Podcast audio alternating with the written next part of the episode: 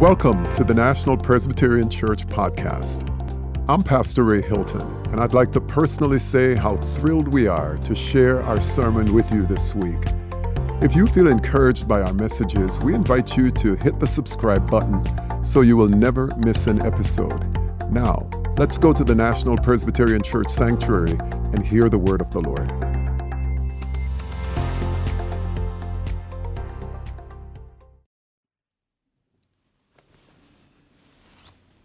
The scripture reading today is from Nehemiah, chapter 8, verses 1 through 3, 5 through 6, and 8. Hear the word of the Lord. All the people gathered together into the square before the water gate. They told the scribe Ezra to bring the book of the law of Moses, which the Lord had given to Israel. Accordingly, the priest Ezra brought the law before the assembly, both men and women and all who could hear with understanding. This was on the first day of the seventh month. He read from it facing the square before the water gate, from early morning until midday, in the presence of the men and the women and those who could understand. And all the ears of the people were attentive to the book of the law. And Ezra opened the book in the sight of all the people, for he was standing above all the people. And when he opened it, all the people stood up. Then Ezra blessed the Lord, the great God, and all the people answered, Amen. Amen, lifting up their hands. Then they bowed their heads and worshiped the Lord with their faces to the ground. So they read from the book, from the law of God, with interpretation. They gave the sense so that the people understood the reading. The word of the Lord. Thanks be to God. Robert, thank you for reading scripture for us this morning. I'd like to invite those of you who are here and those of you who are joining us online, if you would then reach for a copy of the Bible and turn to that reading that Robert just uh, rendered for us. It's on page 379, and it's the section from, from Nehemiah chapter 8.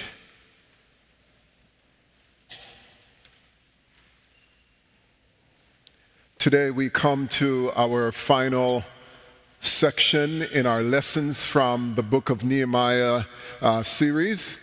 And uh, of course, we didn't go through the entire book. We didn't do all 13 chapters, but we're trusting that in the providence of God, we will come back to the remainder of this book.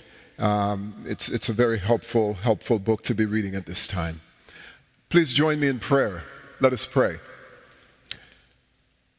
Lord God, it is our desire that from these pages this ancient story that we've read this morning will come to us this consuming desire to know you as our only God and Savior, even Jesus Christ. And that we, having read and pondered these words, will inspire us to give ourselves in wholehearted devotion to you through Jesus Christ our Lord. Amen. So I think back to September 10th. That was the Sunday that we had what's called our, our fall kickoff. And it was on that Sunday that we first opened up the book of Nehemiah as a congregation and started reading it and pondering it. And one of the goals that we had established in reading this book is that we wanted to observe these two big goals that Nehemiah had that he wanted to see accomplished. One of the goals he had, of course, was to go back to Jerusalem and rebuild the wall. And we didn't read chapter 6, chapter 6 and verse 16, but in that section, it says that he built it. He, along with the people and with the help of God, they completed the rebuilding of the wall. But the second big goal that he was working on was he wanted to see God's people renewed renewed in their covenant obligations to Almighty God, their devotion to God. And so there you have it, the two big objectives that Nehemiah had in, in, the, in his, his memoir, so to speak. He wanted to rebuild and he wanted to renew. And the question is, did he succeed? Did he succeed? And I would say yes. I hope you would say yes, based on the record of what we have here that Nehemiah accomplished those goals. The question then is, how did he do it? And in keeping with our theme this morning, I think the better question should be, how did God use him to accomplish those goals? And so let's just do a quick overview of where we've been. Because when we first opened the book of Nehemiah, we met this man who was a cupbearer to the king. And one of the important themes I walked away with was that God uses all of us. God uses cupbearers.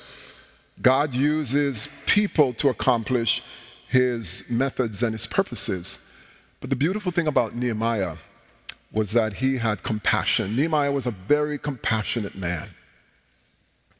And the reason why we know that is because God used an ordinary question to change the direction of Nehemiah's life. Do you remember the question?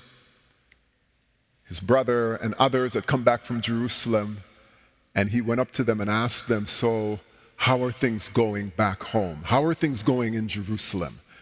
And Hanini or Hanani gave a very, very dismal report. And we're told that that report changed the trajectory of his life. Let me digress just a quick minute because last night, several of, of, us from this church were at a gala sponsored by one of our mission partners, Little Lights. And I met the executive director for the first time. And his name is Steve. And Steve's story is that just graduated from college. He's a young Korean man, American born, and he met a young boy who was in middle school who couldn't read.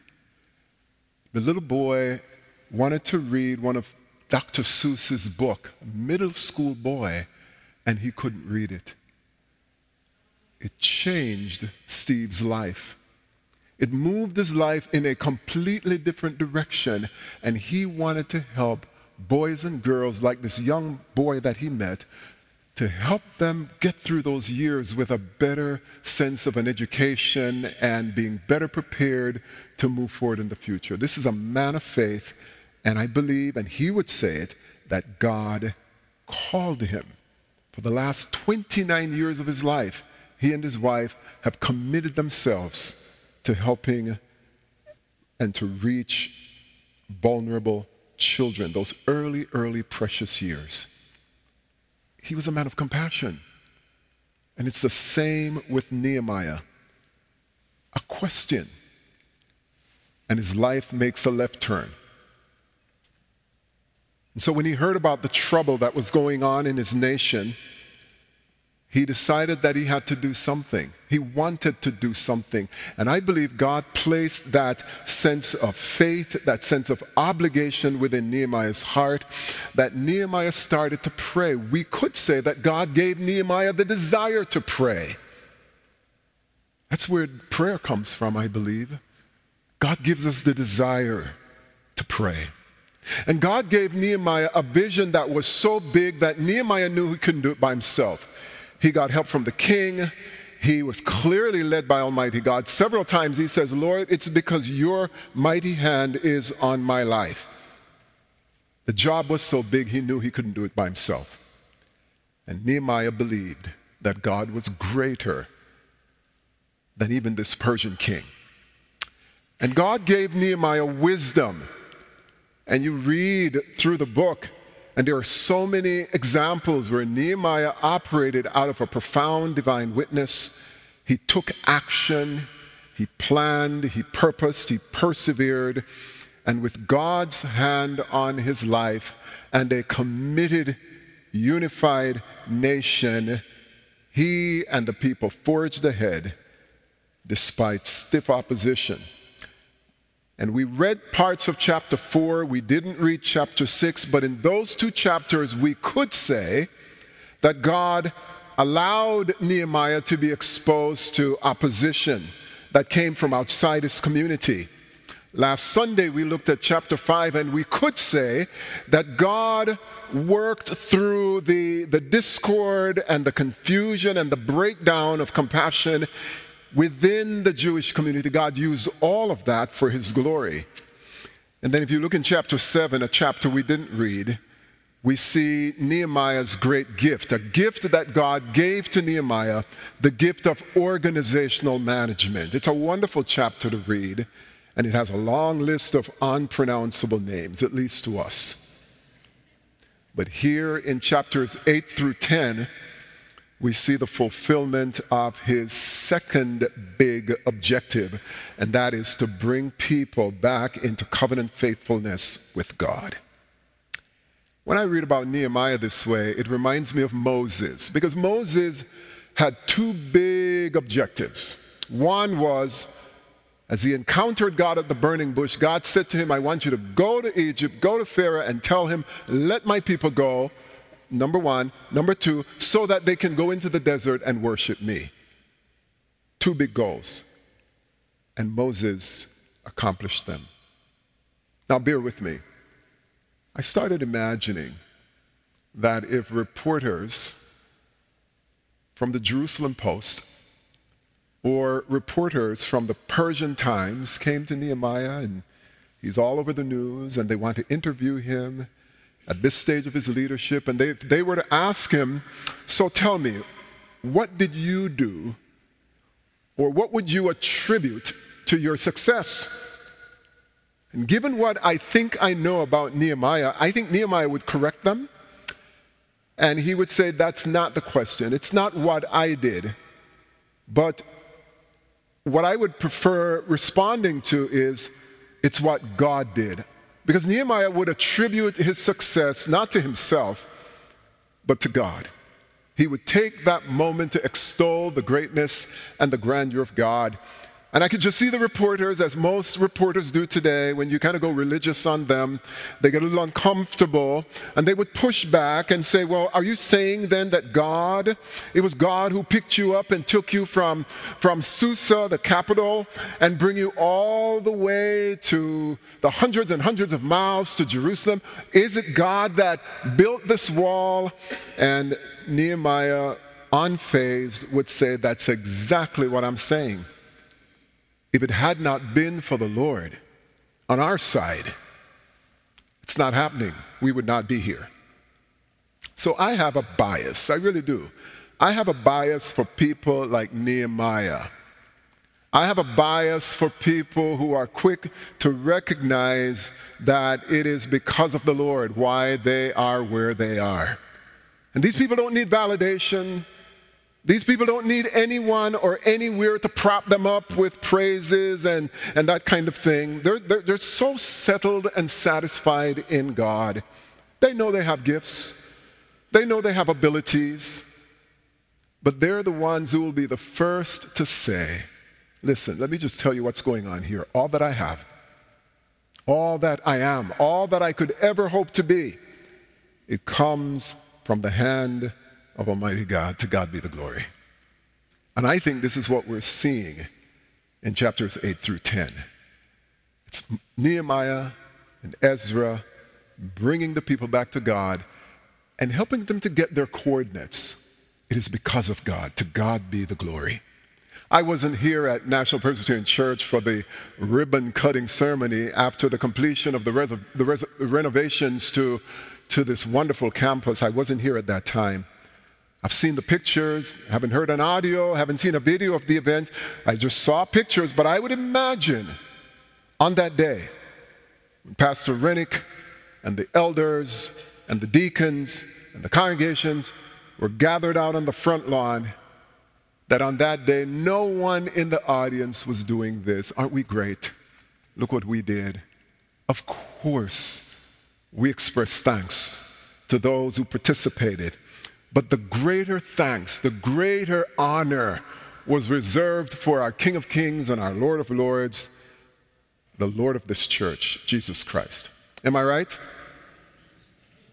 Now, of course, we must also say that God used you. You prayed, you pledged, you supported the vision. And if you're like me, you want to see things wrapped in a bow, fully completed.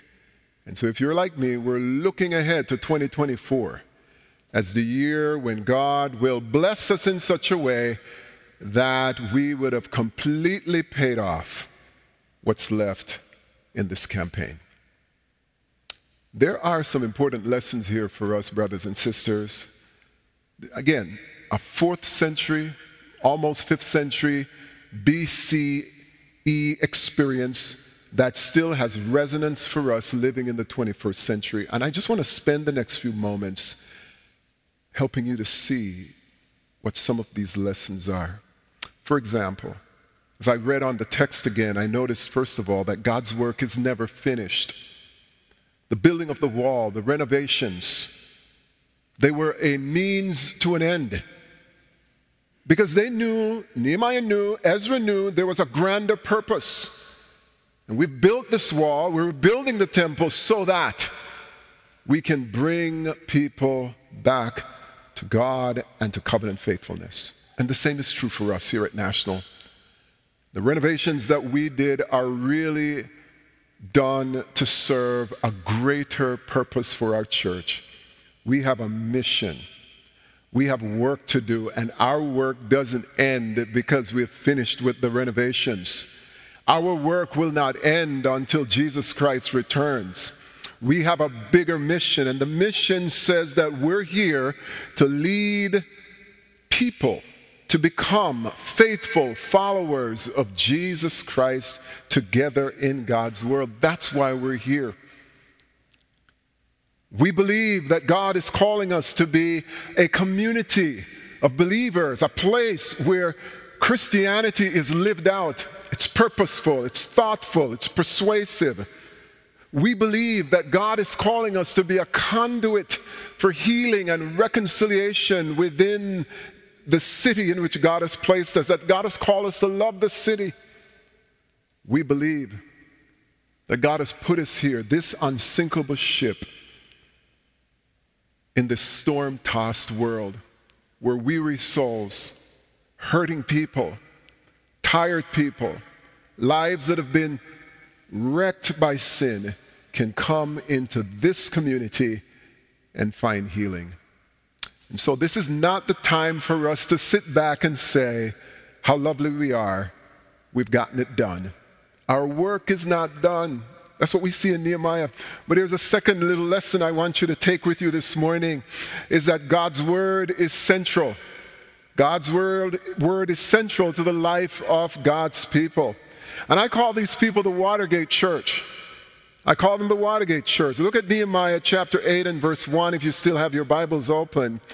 All the people gathered together into the square before the Watergate. And the people said to Ezra, Bring us the book. Bring us the book of the law of Moses, which is which the Lord had given to Israel. And think about it of all the things they could have asked for, we want more money. We need a bigger army to protect ourselves. We need this. We need there's so many things they could have asked for. But they asked for God's word. And the question is why? And I believe they asked for God's word because they knew they had lost their way. They knew that the trouble that they were in really was because of their ancestors who had spurned God's word. They had turned to idols, they had turned away from God, and now they are returning to the foundational principles on which they stand. They wanted to come back to God's word. And to come back to God is to come back to what God has said and to rediscover God's will. It's in the Word of God. If you have your Bible still with you, would you open up to verse 9? Just look at Nehemiah chapter 8 and verse 9. And Nehemiah, who was the governor, so here he is now being described as the governor, And then here is a new name, at least within the book of Nehemiah. Ezra the priest and scribe and the Levites who taught the people said to all the people, This day is holy to the Lord your God. Do not mourn or weep. For all the people wept when they heard the words of the law. They were weeping.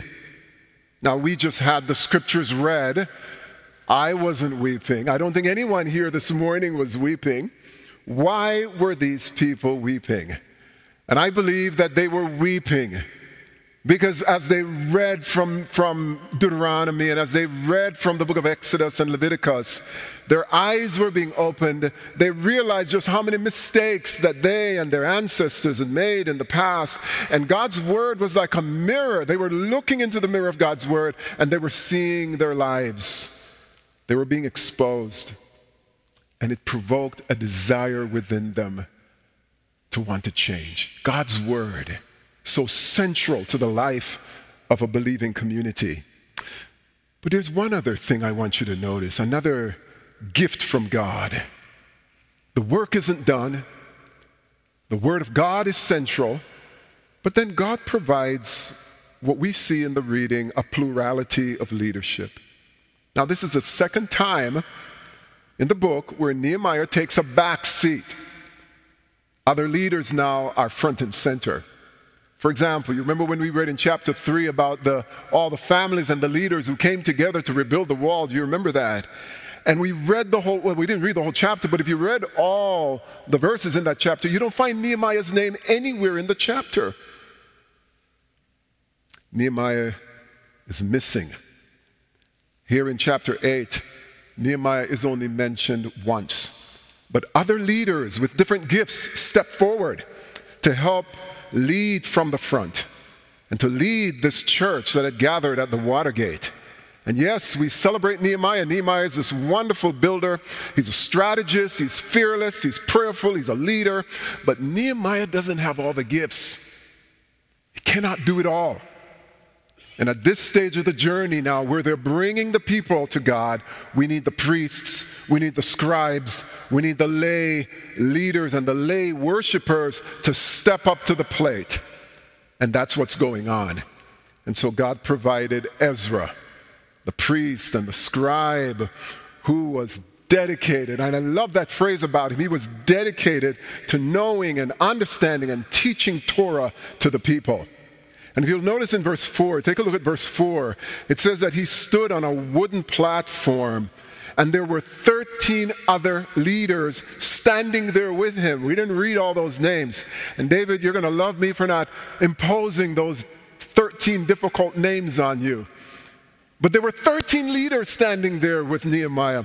There were six leaders on his right, with Ezra rather, there's six on his right, and there were seven on his left. And they were standing there, I believe, taking turns because something that you might miss is that they started reading from the Torah early that morning until the middle of the day for six hours. I didn't tell you that, did, you, did I? That this sermon actually is going to go till maybe about four this afternoon.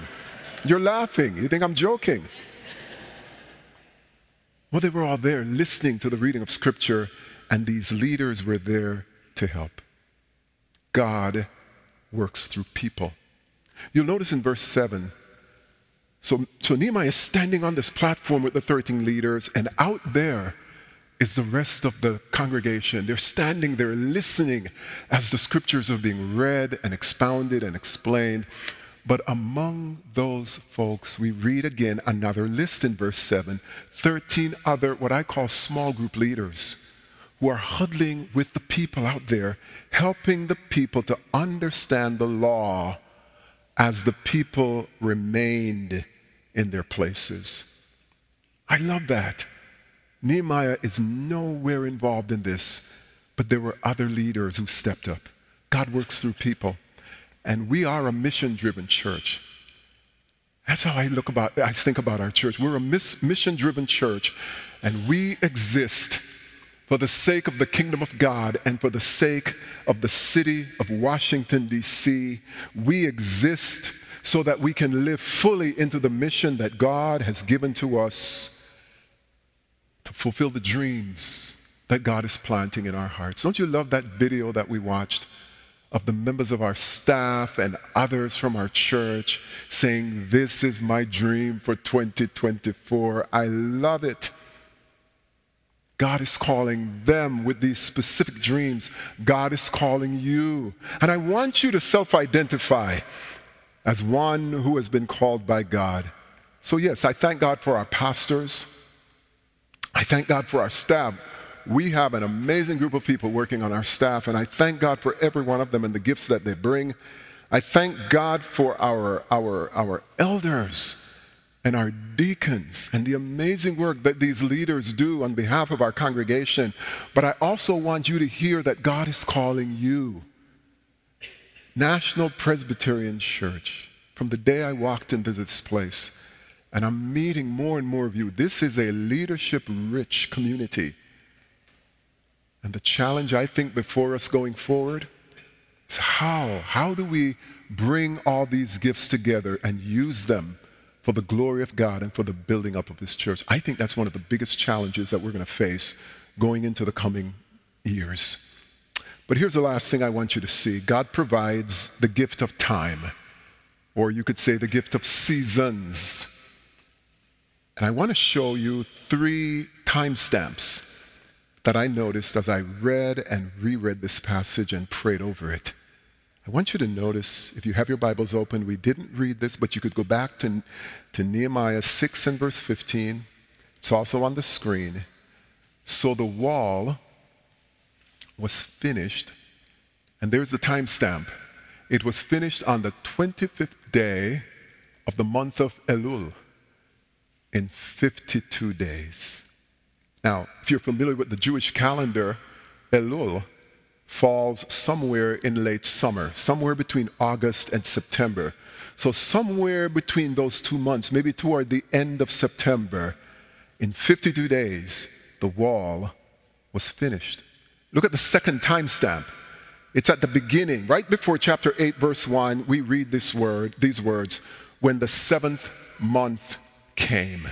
Now that's uh, if you're Jewish and you're an observant Jew, when you see that phrase, the seventh month, you know what that means. Because in the Jewish calendar, the seventh month falls somewhere in the month of October. It's called Tishrei. It marks the beginning of a new year. And I remember when we lived in, in the Chicago area, I had Jewish neighbors on either side of me, and I'd look out and there's Bob, and I would say, Happy Rosh Hashanah, Bob. And Bob would always feel so pleased that here is this guy, a Jamaican guy, who is observing a very important thing on his Jewish calendar, Rosh Hashanah, a time of feasting. It's a new year, a time of celebration and joy, a time of thanksgiving for all of God's blessings. And then one last timestamp. And if you, again, if you would look at chapter 8, verse 14, I don't have this one on the screen, but look at chapter 8, verse 14 in your Bible, or I do have it on the screen. They found it written in the law, which the Lord had commanded by Moses that the people of Israel should live in booths during the festival. And there's that timestamp again of the seventh month. Very important month in the Jewish calendar. And so for eight days, the people would have observed what's called Sukkot. They were remembering their ancestors as they wandered the wilderness for 40 years in the desert. After their freedom from captivity, they lived in these temporary dwellings. And so, for the Jews in Nehemiah's time, it was an opportunity for them to remember how God had provided for their ancestors. It's also called the Festival of Booths, as you see on the screen. It's a time of thanksgiving, it's an annual festival. And the Jewish people, and they do it to this day, you drive by a Jewish family's home and you see something on the front lawn that looks like a little hut. They built these little huts out of little twigs and leaves and branches. And what they're saying is the same God who led our ancestors through the wilderness is with us today. To God be the glory. Time. Time is a gift, isn't it? Here I am as a father I was with my adult daughter, just got married in June. I hadn't seen her for a while, and we spent a couple days with her. Time. I look at her and I say, Oh my goodness, how time has gone by. But it's a gift from God. When you think about the God who is before time, you think about the God who is not subject to time, the God who chooses to work in time to accomplish God's plans. Time. How are you using your time that God has given you? This is one of the reasons why we at National Presbyterian Church, we must be purpose driven, friends. We must not be afraid to say, This was great. What, what we did over here 10 years ago, 20 years ago, this is great. But maybe God is calling us to do something new today, in this season, in this time. We must be purpose driven. We must be focused. We must be strategic because we don't have all time. We can't waste time wasting it on things that doesn't really matter in the end. So what time are we in? What season are you in? God has given us these moments, and we thank God for the gift of time because it is within the corridors of time that we will accomplish great things to the glory of God. So I've had one last word to give you before I take my seat. I want you to take this word home with you. I want you to take the word gratitude home. Or you could use the word thanksgiving. Because that's what I think is happening in chapters 8 and 9. The people are grateful to God, this great and awesome God who has done so much. Ezra said, Bless the Lord, this great and awesome God. And the people said, Amen, Amen. They knew they had come this far, and it was because of their faith in God. It wasn't them, it was God who did it through them. They were blessing God. And this morning, in a moment, we're going to invite some of our brothers and sisters here and their families to come and join us up front as we welcome them into this community. And I am grateful to God for leading us all together as the family of God. And I want to encourage you this morning, as you see these folks standing here, to covenant that you're going to pray for them covenant that you will make it your goal to get to know them. That you want them to know that, you, that you're glad that they're here. I hope you will do that. God is the giver of all good gifts, and we are a blessed congregation. I don't know if you saw in the bulletin, our closing hymn is a hymn that you and I know so well To God be the glory. And Mike, I'm so glad you selected that hymn, and thank you for doing that. Because I think that hymn really illustrates what the people of Israel were doing that day. They were giving glory to God. And so when we sing that hymn, I want you to sing that hymn with your outside voice. No, really. God is worthy. When you sing that hymn, if you want to raise your hand, go ahead and raise your hand. I mean, that's what they were doing. They were so overwhelmed with gratitude to God that they were raising their hand as an act of surrender and worship and thanking God for the word and thanking God for the season and thanking God for all the gifts that God had given to them. When you sing that hymn, I want you to let it resonate with your heart as you go home and think of all the ways that God has been good to you. No complaining, but thanksgiving. To God be the glory. Let us pray. Not to us, O Lord, not to us, but to your name be glory. To your name be the praise for all that you have done for us. In Christ's name we pray. Amen. We're glad that you could be with us today. If you would like more information about our church, visit our website at nationalpres.org. That's nationalpres.org. Help us spread the good news of the gospel by sharing our podcast with your friends and giving us a rating. If you haven't already, Be sure to click the subscribe button.